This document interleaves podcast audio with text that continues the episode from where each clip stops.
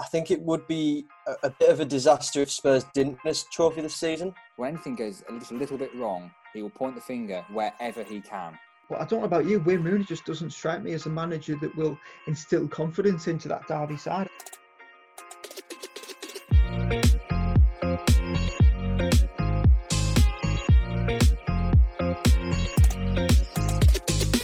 Hello and welcome to episode 5 of the Rematch podcast. I'm Cameron, your host this week, and of course I'm joined by the fantastic Ollie, Dan, Sam and Adam. This week's episode will surely be a special one, as we take an all-or-nothing look at Tottenham's title chances this season. Ramming itself into the podcast will be Wayne Rooney's Derby County, who sits sheepishly above my beloved Sheffield Wednesday in the table. Today's recording of this podcast was moved to an early kick-off. Hopefully no one pulls up with an injury halfway through, but I'm sure if they do, Jurgen Klopp will have something to say about it. And finally, after Marine made it to the third round of the FA Cup for the second time in their history, we will take a look at some of the strangest football club names to grace the world. Make sure you're listening for all this coming up in the podcast. Tottenham top the table after 10 games and are flying under Jose Mourinho. We always expect his sides to do well in their second season, and with Kane and Son, two of the most in-form players in the division, Spurs might finally be able to challenge for the title. What do we think, lads? Are Tottenham the real deal? They look solid, don't they? They look like they can do this the whole season and not get tired of it. They've got the depth in the squad. Mourinho's got them playing exactly how we'd want them to play. I think last season they were sort of adapting to his style of play. They went from Pochettino, who was a very attacking manager. They were playing free-flowing football. And now, under Mourinho, they look so defensively solid, like he's expecting the Mourinho side. And to be fair to him, I think I heard a stat, and I think you touched on it there, Sam, that he does, in his second season, always win the title, other than his time at Man United, I think it was. So, yeah, I mean, I can't see them getting rolled over by any team this season.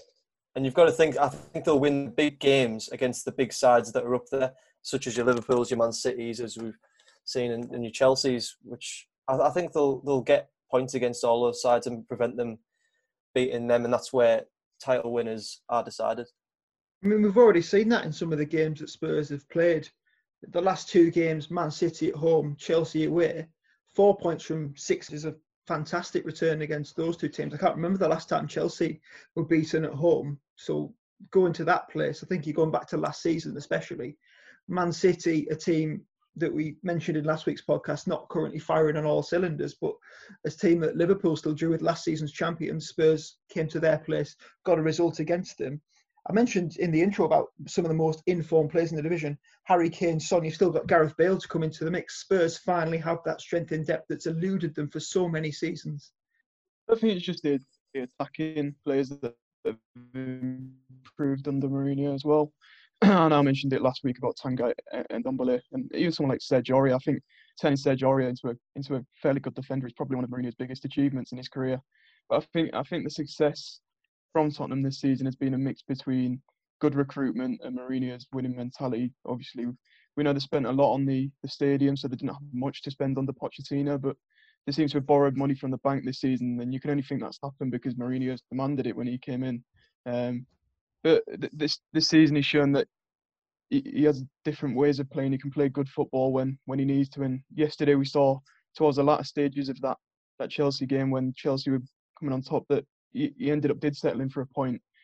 My only issue is that sometimes I think this season is going to be a season of fine margins, and I think yesterday that Bergwijn chance in the first half, they could have easily won at Spurs if he had taken that. And like I said, fine margins like that are what usually decides the title, and I'd usually give it until February to decide whether they actually are the real deal or not. I feel watching Mourinho's side this year that it's much more like watching him at Chelsea first time compared to second time.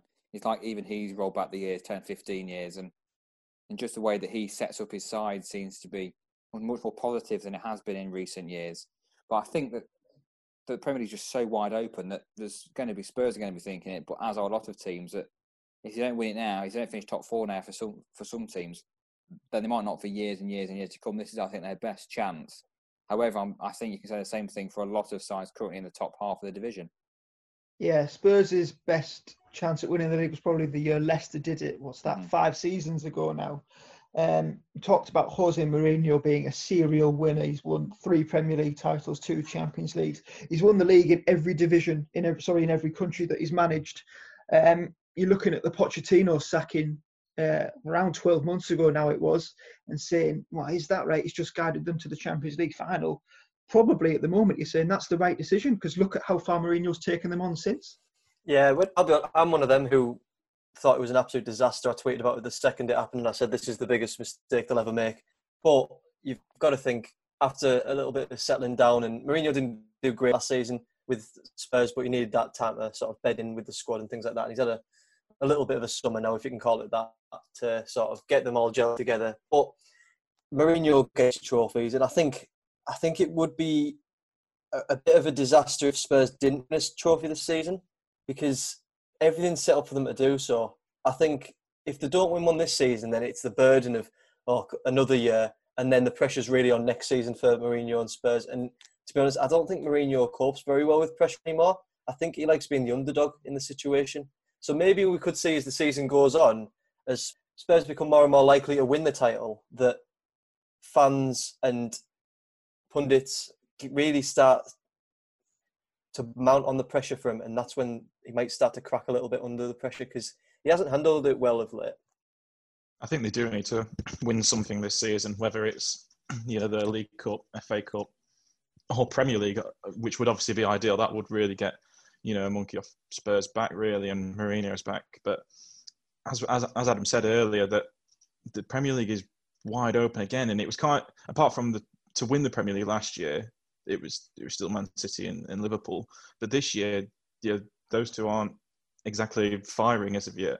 We obviously saw a good Man City performance against Burnley, but before that, we haven't really seen much. So Spurs need to take advantage of that. I think it's so important that they do win something this season. If it's the Premier League, then that'd be perfect for Spurs right now. But I think even just an FA Cup, it's so important, because, like I say, it's so open this year. And I think if we do get to sort of February and Spurs are up there, and Liverpool and Man City are either around the same amount of points or, basically start running away with the league, then they'll prioritise the league over the FA Cup more than they normally would. So that might be a chance then for Spurs or a similar team like Chelsea to come in and steal the FA Cup back.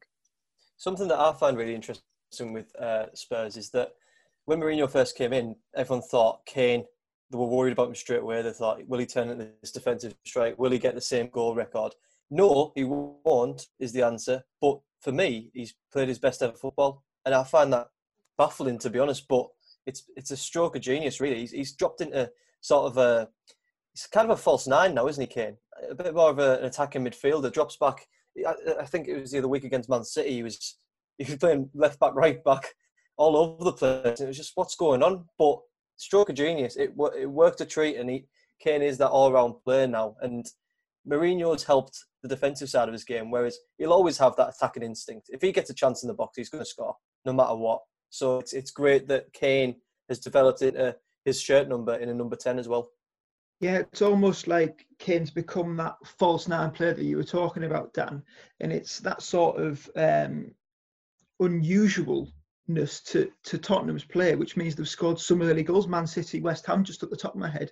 West Ham, they were in the lead after 45 seconds or something daft like that, wasn't it? With Kane dropping deep and allowing the space for Son, Bergwijn, Lucas, whoever it is, as those forward two wide players to get in behind. It gives Tottenham another string to the bow for an attacking sense. We always know Mourinho's going to be solid at the back. Actually, that wasn't true at the start of the season. They only got 1 clean sheet from the first 5 games, but since then they've got 4 clean sheets from the next 5, including a partnership on Sunday of Rodon and Dier, 2 defenders that one was at Swansea last season, one you thought is never going to be Mourinho's first choice centre-back.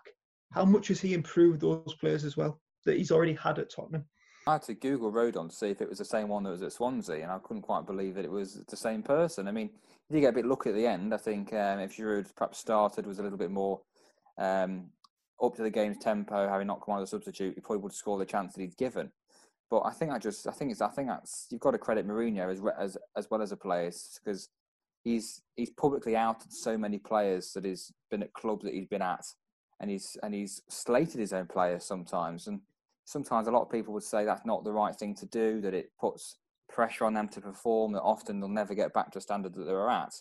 But at the same time, he has two extremes. He can do that, and he can also really believe in people.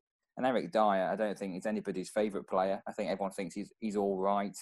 I don't think anyone thinks of him as being a world-class player. But he's played out of position, really. And he's kept Chelsea out with their fantastic attacking players playing alongside somebody who was a championship player last season. Ollie, can I ask you a question as a fan of the team who were the current Premier League champions? Do you fear Spurs this season? Fear any team this season, to be honest, because I genuinely just never know what's going to happen.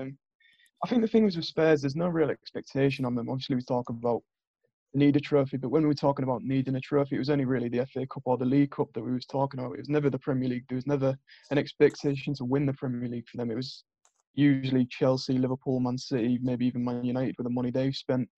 But with Spurs and Mourinho this time, I think that relates back to individual players.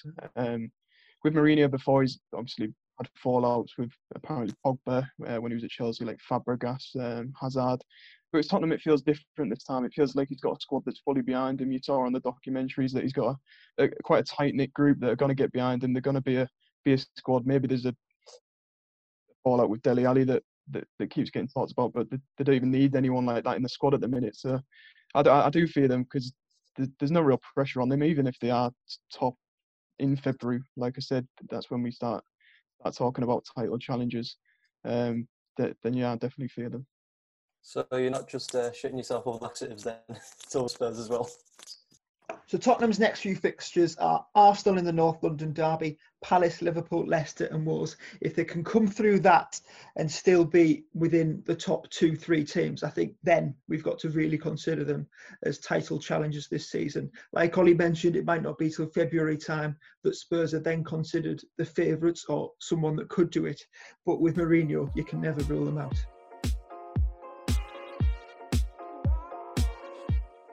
All right, let's talk about Derby. They sit bottom of the Championship for the first time in a very long time, and they've had the joint second worst opening 13 games ever to a Championship season. Now, just for comparison, in 2016-17, which was Rotherham's really dreadful season, the Millers finished 19 points below 23rd and 28 points from safety, with a total of 23 points.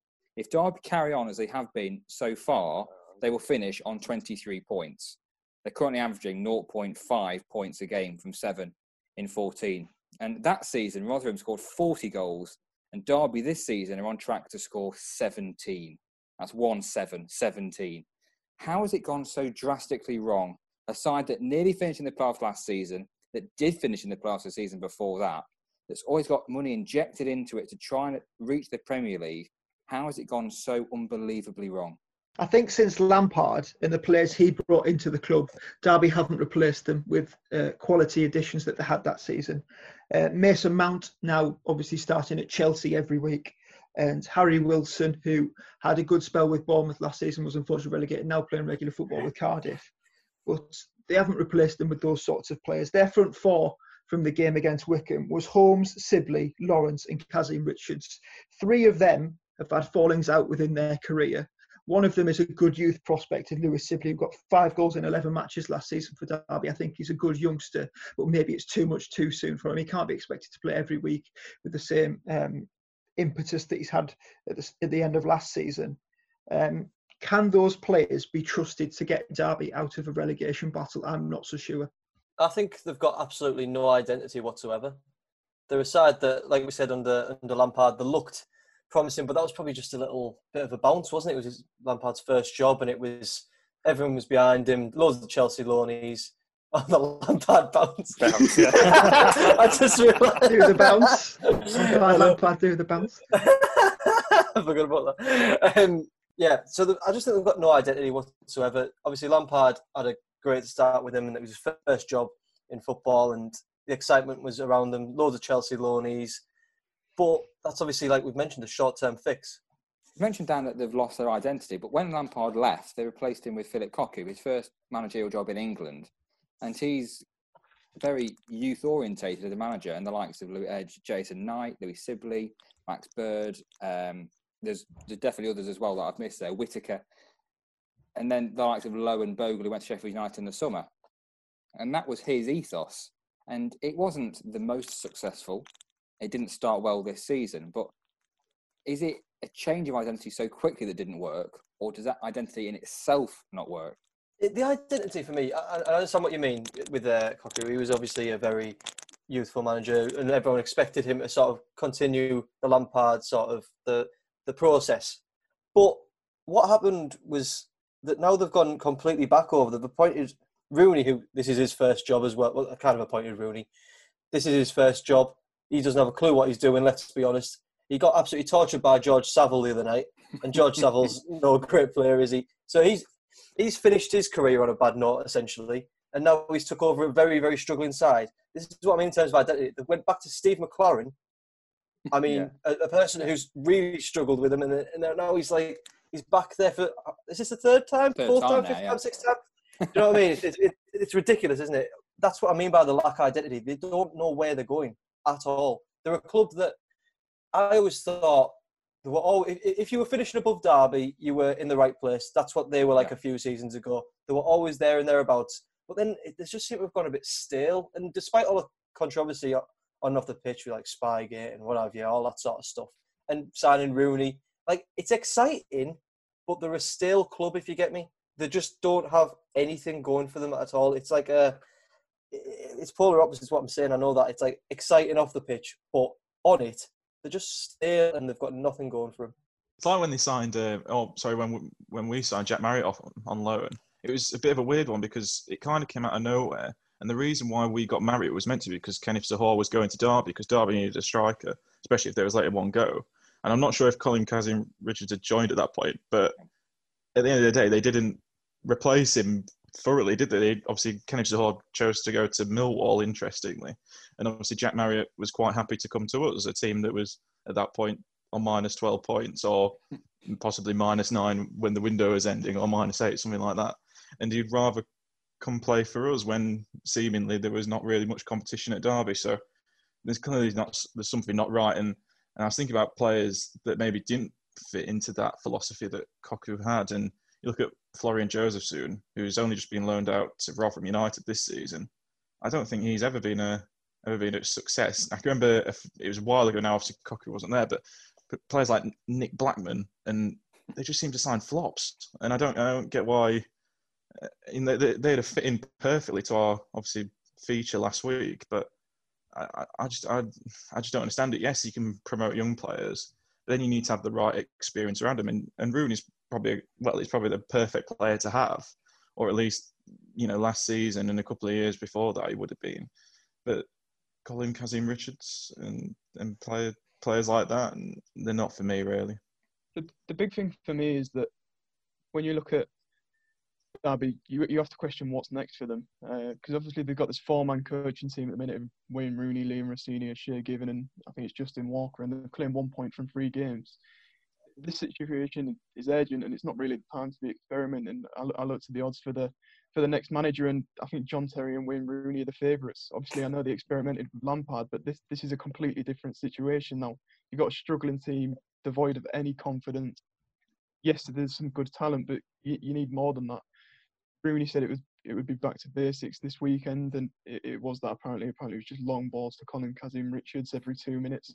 They probably should have won, but I think this really scales the crisis when you're taking positives from a draw against a side whose wage bill can't be much higher than what Derby are actually paying Wayne Rooney. I think in terms of... I'd be extremely worried if I was a Derby fan. They're the sort of club, for me, that'll do sort of a Portsmouth and go... Right down in the pecking orders, like right down in the leagues. I don't know what it is about them. They just don't strike me as a team who have that sort of bottle to bounce back, because you obviously need that, as Sunderland found out the hard way as well, didn't they? They don't strike me as the sort of team that could bounce back. So it's so important for them to get this right this season and really get back on track. And also their wage bill's so high. We've mentioned that Nick Blackman, he's not there anymore, but He had 3 good months at Reading. They spent, I think, £7.5 million on him. I think now he plays his football in Israel. I think he was at Tel Aviv. I think he is.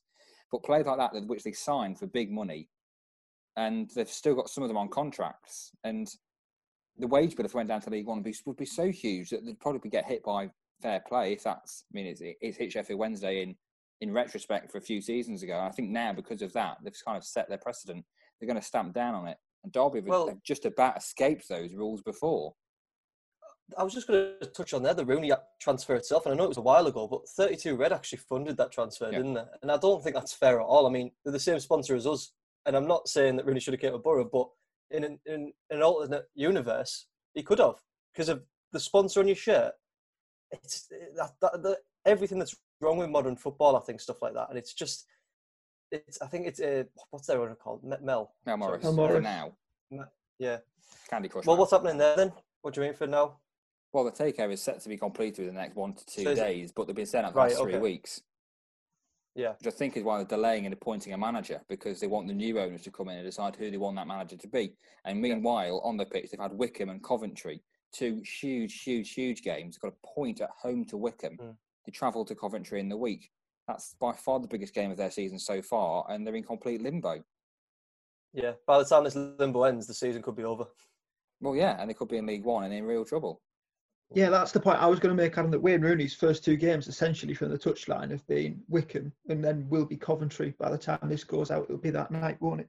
So, but I don't know about you, Wayne Rooney just doesn't strike me as a manager that will instill confidence into that Derby side. I don't know what it is, whether he's too quiet or not confident, but even when he's in front of the press, he doesn't look comfortable. You look at the other managers that in and around his generation, Gerrard and Lampard, they were tacticians, they were managers that were trying to take on board. They were captains of their side. I know Rooney was as well, but not in the same way as in dishing out instructions towards the team at the same time as the manager. You could almost tell that their natural progression would be to become a manager. I don't think it's the same with Wayne Rooney. Yeah, I'd agree with that. It never ever struck me as a manager. When you think, everyone always played that game, and they're like, oh, who's going to be a good manager when they're rolled out this England squad or whatever? Like you said, Gerrard, Lampard, Terry. Rooney was always such a talent on the pitch, but you could never sort of see them, that tactics, like you said, he hasn't really got that about him, has he? He's more of a bulldog sort of player, and obviously he's got tremendous skill with the ball, but yeah, it doesn't strike me at all as a type of manager who's going to keep a struggling Derby side up. You missed the best manager out there, Dan. You missed Sol Campbell. Well, I mean, I've got quite a few Derby friends from back home. Obviously, you're more than me, so thank you. But they're all genuinely really, really worried. I mean, I haven't. There's not one of them that's not confident about this season. They watch their team week in, week out, and they think this is getting worse. It's not getting better. The manager's changed, and it's got worse.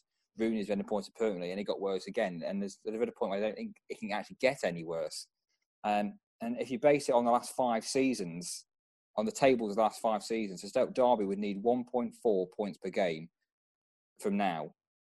To make the playoffs over a season in the last 5 years, you needed 1.6. And they've already had 14 games gone. They're currently averaging 0.5. So the improvement they need to make is so incredibly vast. They need to be better than playoff form just to stay up is where they are now. And I just can't see it. I can't see how it's possible. See, we talked about them maybe having a too young squad and relying on young players. At least if you want to make a drastic change, it can sometimes be easier with younger players because it's all about consistency with them. And I know the Derby squad isn't completely full of youth, but there is a lot of talent, as you listed off, Adam. And sometimes you might be able to find a manager that can get that consistency out of them for half a season, which they may need to drastically turn around the points per game. But as you say, is that talent good enough? Is that talent there? There is obviously, like Sibley that you mentioned, who is the main one, the one that we talk about. But I would argue the 2 behind him last year, the next 2, they sold to Sheffield United. Yeah. And they don't have a Jeff Hendrick, in my opinion, or a Will Hughes this year. You know, that a really talented young player that they can rely on, and probably more importantly, as I mentioned before, they don't have a goal scorer, they don't have a striker.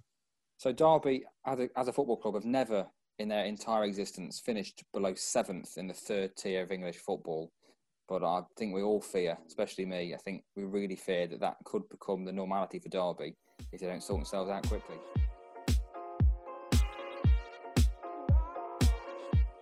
In the week where Mike Tyson returned to the ring after 15 years out, it was the verbal fight between Des Kelly and Jurgen Klopp that saw the most action on BT Sport this weekend.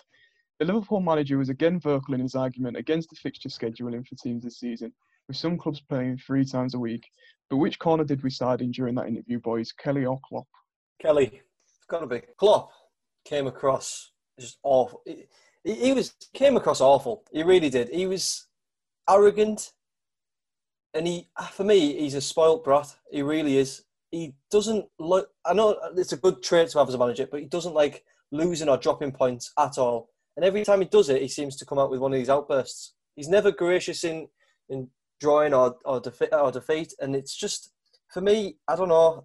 I really like Klopp, but he's got to get this nasty streak out of him. Because the way he took it out on the reporter, poor Des Kelly. I hope he's okay. Send me love. But yeah, it was awful. It really was. I mean, I'm also in the Kelly corner. I'm not his biggest fan, Des Kelly. At the Riverside last January, Middlesbrough versus Spurs, he pushed me out of the way on our way out. Literally just pushed me out of the way, thinking I was some sort of scum fan or something. But I am going to defend him on this occasion because I think you're exactly right, Dan. When Klopp wins, he's so infectious with his positivity and his energy, and he's such a lovable person to watch and to see him in interviews and just on the touchline even. When anything goes a little bit wrong, he will point the finger wherever he can. And, I don't think it was Klopp. I've seen someone blaming the FA Cup for fixture congestion. And you think, well, the Premier League teams haven't even played in the FA Cup yet this season. How can you blame that? But then you're all right to play six games in the group of the Champions League. Just make it straight knockout if you're so bothered about fixture congestion. But what does he actually want? Does he want the season to just carry on for the full thing, just to cater for the top sides like Liverpool, who are going to be in every single competition fighting for it? Because we've got Euros coming up. Well, so what does he want it to eat at the end of the season? He hasn't actually said what he wants. I think the thing he was concerned about this week was the fact that obviously Liverpool-Brighton was the early kick-off, and he questions why someone like Everton, Leeds couldn't have been the early kick-off, but that raises the argument of moving us to a Sunday, and then we've got less rest time for the Champions League game midweek. I agree and disagree with you two in a sense, because I don't think this is just when he loses. He made the same sort of outburst after the Leicester game when we beat them 3-0, but Sky Sports just didn't broadcast that. He's always been vocal about this point, even when we were top of the league last season. He's always been fairly angry and straight to the point when it comes to fixture congestion, whether he's right or wrong. I don't think it's particularly when he loses. It's just something he feels strongly about. I don't think either Des Kelly or Jurgen Klopp cover themselves in glory with that interview. But there was one particular point that I didn't like about Klopp, was when he had a go at Chris Wilder, just for Wilder having an opinion. He's got to do what's best for Sheffield United. Of course he does, he's the manager. He's got a vote and he's got the right to vote for only 3 subs if he wants. If that's what he believes is in Sheffield United's interests, then go ahead, do that. I haven't got any sort of problem with that. The main concern I would have is if Klopp's right, and if it is 15 votes for and 5 against, or 16 for 4, whatever he said in the interview, if there's a majority there of 80% in favour for 5 subs, then why is that not enough to change it? I'd be more angry and be argumentative with the board for saying, well, we've got 80%, that's surely majority, that's enough, rather than just having a go at Chris Wilder for having the best interests of his club at heart. It is ridiculous that he's out of 5 substitutes allowed in the Premier League, especially when it's in the EFL, where I don't think it necessarily matters as much, because in reality it's there to protect players, not just so they can play in the next game, but it's there to protect, for example, Harry Kane or any of the potential England squad for not getting injured for the next tournament. You know, it's the same for any player of any nationality playing in the Premier League, and every other league has done this. You know, I don't understand why the FA aren't stepping in to say, look, we should protect the players here. Let's just have 9 substitutes and 5 can come on. I don't understand why that's such a big... I don't know why there's a debate over it. I understand because obviously Klopp was talking about it and he said, look, we're not going to use it to our advantage. Teams will use it to their advantage, okay? But you could say that about having, when they changed it to three subs could come on from one or two, whatever it used to be. You know, it's, at the end of the day, you can extend it or decrease it as much as you like. At the end of the day, it should be done for the best reasons possible, and that is to stop injuries. It's not for someone to get an advantage. And in the AFL, I don't think it's used for that reason, because normally teams don't have a big enough squad. There's probably only, the Championship, I think, it's probably Watford, and even they started the season with lots of injuries that could realistically use it to their advantage. But you look at Leeds last year when they were promoted, they were working on a squad of, you know, less than 20 players pretty much, or 20 senior first team players. So they wouldn't have been able to use it to their advantage. You know, I know at Wednesday we have quite a big squad, but I wouldn't want to see half of the players that we've got in our squad come on. You know, if we had 5 subs, and so far the trend has been that we've actually only made 2 or 3 subs a game. We've barely even used a full 3 subs. So for me, like I say, going back to the Premier League, the fact that the AFL has it, as you can have 5 subs in the AFL when most of those players aren't going to play over the summer. Yes, they deserve to have rest. So I'm not complaining that the AFL have it. It's more that the Premier League don't have it. That's my point. And like I say, for internationals, especially if we look at it from an England point of view, it's vital. It's absolutely vital. I saw an interview with Gary Lewin, the former England physio. I'm sure you all remember getting stretchered off the side of the pitch during the 2014 World Cup. And he said this season and the amount of fixtures and the lack of pre-season and the intensity, he says it can have an effect for the next 2 to 3 years on player fitness. Do we think we should actually protect the players, or do we think the players should just get on with it and managers should use the full squad? It's their job. It is their job. It's like if you're a boxer and you go into the ring, you know what your risks are. We saw on Sunday in the Formula One somehow a miracle how we didn't see a tragic accident. But when you get in a Formula One car, you know what the risks are. When you play football, you should know what the risks are. You can't be protected, you know, indefinitely over something which might affect 1% of them, or it might affect, you know, a handful. It's just get on with it. On the other point of view, I've heard some physios as well, some interviews, I can't remember where we're at now, but they've said that the more football they're playing, the better it is actually as well. Because when you play football, apparently, and you stop and you don't have a fixture for a couple of weeks, which happens sometimes over international breaks and stuff, they tighten up the players. And even though they're doing light training sessions and stuff, being match fit is crucial. And the more games you're playing, apparently the better it is, and the less likely you are to get injured in the future because your body's getting used to it.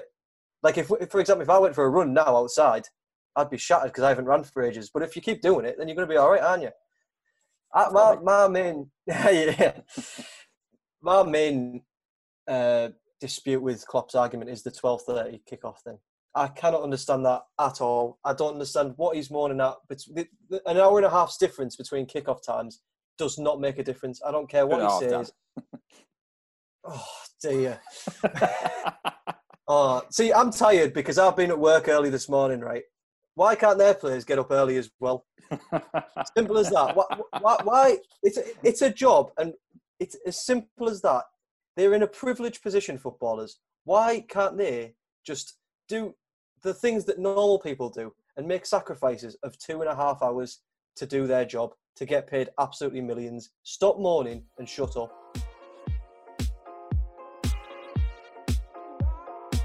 So with Marine beating Havant and Waterlooville in the FA Cup, reaching the third round for just the second time in their history, we thought we'd celebrate that achievement by picking out football clubs with names that don't sound like football clubs at all. So I've gone with a few African football names, football teams, just because I think they're the best, really, from what I've seen playing Football Manager, scouting Africa, and just see a random team name. So I thought I'd have a look through. So we'll start with Chicken Inn, and they're a Zimbabwe Premier League soccer team. Then 11 Men in Flight, they're a Swaziland team, and they play in the Premier League. Swaziland. or Eswatini, if you're from anywhere else in the world. Oh, God. Then I've got Cape Coast Ebusua Dwarfs. Oh, I couldn't find a way on Google Translate how to pronounce Ebusua, so I'm hoping that I'm not offending anyone. And they play. You're not offending anyone. After Swaziland, you're all right. and they play in the Ghanaian Premier League. Also in the Ghanaian Premier League, a team you might have actually heard of, Hearts of Oak. They're one of the better teams in Ghana. A team that I definitely heard of before this, called Pyramids. They're obviously, as you probably guess, in the Egyptian Premier League. Then the first one I actually found, and this was because I played them in a pre-season friendly on Football Manager, and they're called The Magic, and they're from South Africa, and their team is just called The Magic. In the Gambian League First Division, there's a team called Armed Forces. I mean, oh, you would love that one, wouldn't you? Yeah, I knew someone would mention that. And then in the Guinea National Championship, there's a team called Satellite. And then in Malawi, a team called Big Bullets. Don't know why. And then possibly my last three, and they're my favourite ones. So in the Mauritian League, there's Bolton City Youth Club. God knows why. And then to rival them in Sierra Leone is a team called Mighty Blackpool. And then my favourite, which is also a team in Sierra Leone, is called Anti-Drug Strikers. Don't know how they got that name. I thought playing Pez, Mighty Blackpool. Right, I'll go next. And to start with, I'm going to be a little bit closer to home before we go on a bit of a world tour. So in the National League South, you'll find Tunbridge Angels, which sound a bit like something you'd find in the Bible. And it's not every day that you get to say this, and it's all right to broadcast it, but Peniston Church as well. Good football team from, I think, South Yorkshire, isn't it, Cam? Yeah. I know, cock that one up. I know it's pronounced Peniston, but it's just it's just better to say Peniston, isn't it? Is it? Yeah, it definitely is. Yeah. If you're across the pond into France and Ligue 2, then the woman from down your street plays in that league, Nancy Lorraine. But now we're going to go on a little bit of a world tour. We're going to start in the Liga de Futebol Profesional de Bolivia, Bolivian's Premier League. Picking out two from there. One's called Club the Strongest. They are the only team to play continuously in the country's top division for longer than a century. And ironically, they are one of the strongest, because in 1930, they won the league without conceding a single goal. And they play in the Liga de Futebol Profesional de Bolivia. Club Always Ready. On the three occasions they've been promoted to the top flight, they've not lasted there for more than 4 years. So ironically, not always ready. If we head north slightly into the Caribbean, into the St. Kitts and Nevis Premier League, you'll find the Garden Hotspurs playing the Village Superstars, and a biblical battle of St. Paul's United versus St. Peter's Strikers. But unfortunately relegated in 2020 is my favourite team name, Rivers of Living Water Football Club. And one of their players is called Kyle Wharton, which sounds a little bit like water. That's close enough, isn't it? I think it's me next, lads, and we're going to start in South America, in Argentina, with a team called Deportivo Moron. I think that was quite a funny name to start off with, but it gets better, don't you worry. 200 miles northwest, a similar team name in Peru called Deportivo Vanca, and I'm going to be very, very careful how I pronounce that one. And Vanca, in the local language, means warrior, so I think we're all right. And we're going to go back into Europe with a team in the Norwegian second division called Loveham, and they also used to have a handball team, funnily enough. And then into Africa and Botswana, and I've got three teams called the Botswana Meat Commission, carrying on the same theme of Loveham, and they've actually got a 22,000-seater stadium, would you believe? And then the last two on this list are my favourites. They're called Naughty Boys and Golden Bush. Right, I'm going to start in Barbados with a team called Insurance Management Bears.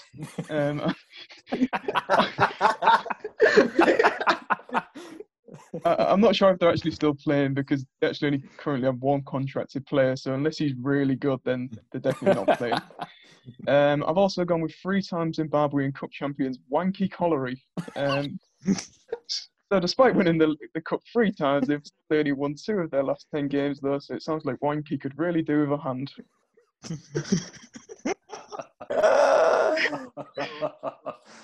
I've also stuck in Africa to find FC Kuntum. I've not found much about this team other than they're playing the AIB Super League, and they're called Blood, Sweat and Beers FC. And my last one is a club that we've probably all heard of. It's Grasshoppers in Switzerland. I tried to find the origins of that name, but according to FIFA, the origins of the name are shrouded in mystery and have sadly evaporated into the mists of time. So that's that. I thought I might have been taken so far. I had Naughty Boys. I just like that one, because imagine, hello, we are the Naughty Boys. I probably don't say that in Argentina, do they? Not when it's a Botswanan team, Dan. Oh, no, it's Botswanan. Anyway, I also had Always Ready, who are the Argentinian team. Montreal. Oh, no, they were from Bolivia, Dan. No, they're Argentinian, then, you know. Oh, one is two. The Always Ready, aren't they? Oh, yeah, there we go. They're keen. Right, then I've got Montreal Impact. Because I just think that sounds like an earthquake. Do you know what I mean? What else? Seaman Padang. They're from Samata. Footballer. I don't know. This is a German. No, a Norwegian team. Footballer Gart Fart. They're from Norway. And Crystal Palace. Crystal Palace. Why are they called Crystal Palace? Oh, really? Surely you know that. I've never seen it. I think it was St James's Palace was built in South London, and it looked like crystal, so it was called Crystal Palace. So its place name is Crystal Palace. It's sort of a terrible name. Imagine coming up against like your proper hard team. Oh, I mean, nails. Oh, we're playing this week. Crystal Palace. It's like that, isn't it? Doesn't strike you with fear. Yeah, I imagine Naughty Boys playing there, eh? That's all for this week. Make sure you follow us on Twitter @RematchPodcast, as well as Spotify and Apple Podcasts, so you get notified when we release the next episode of the Rematch Podcast. Cheerio.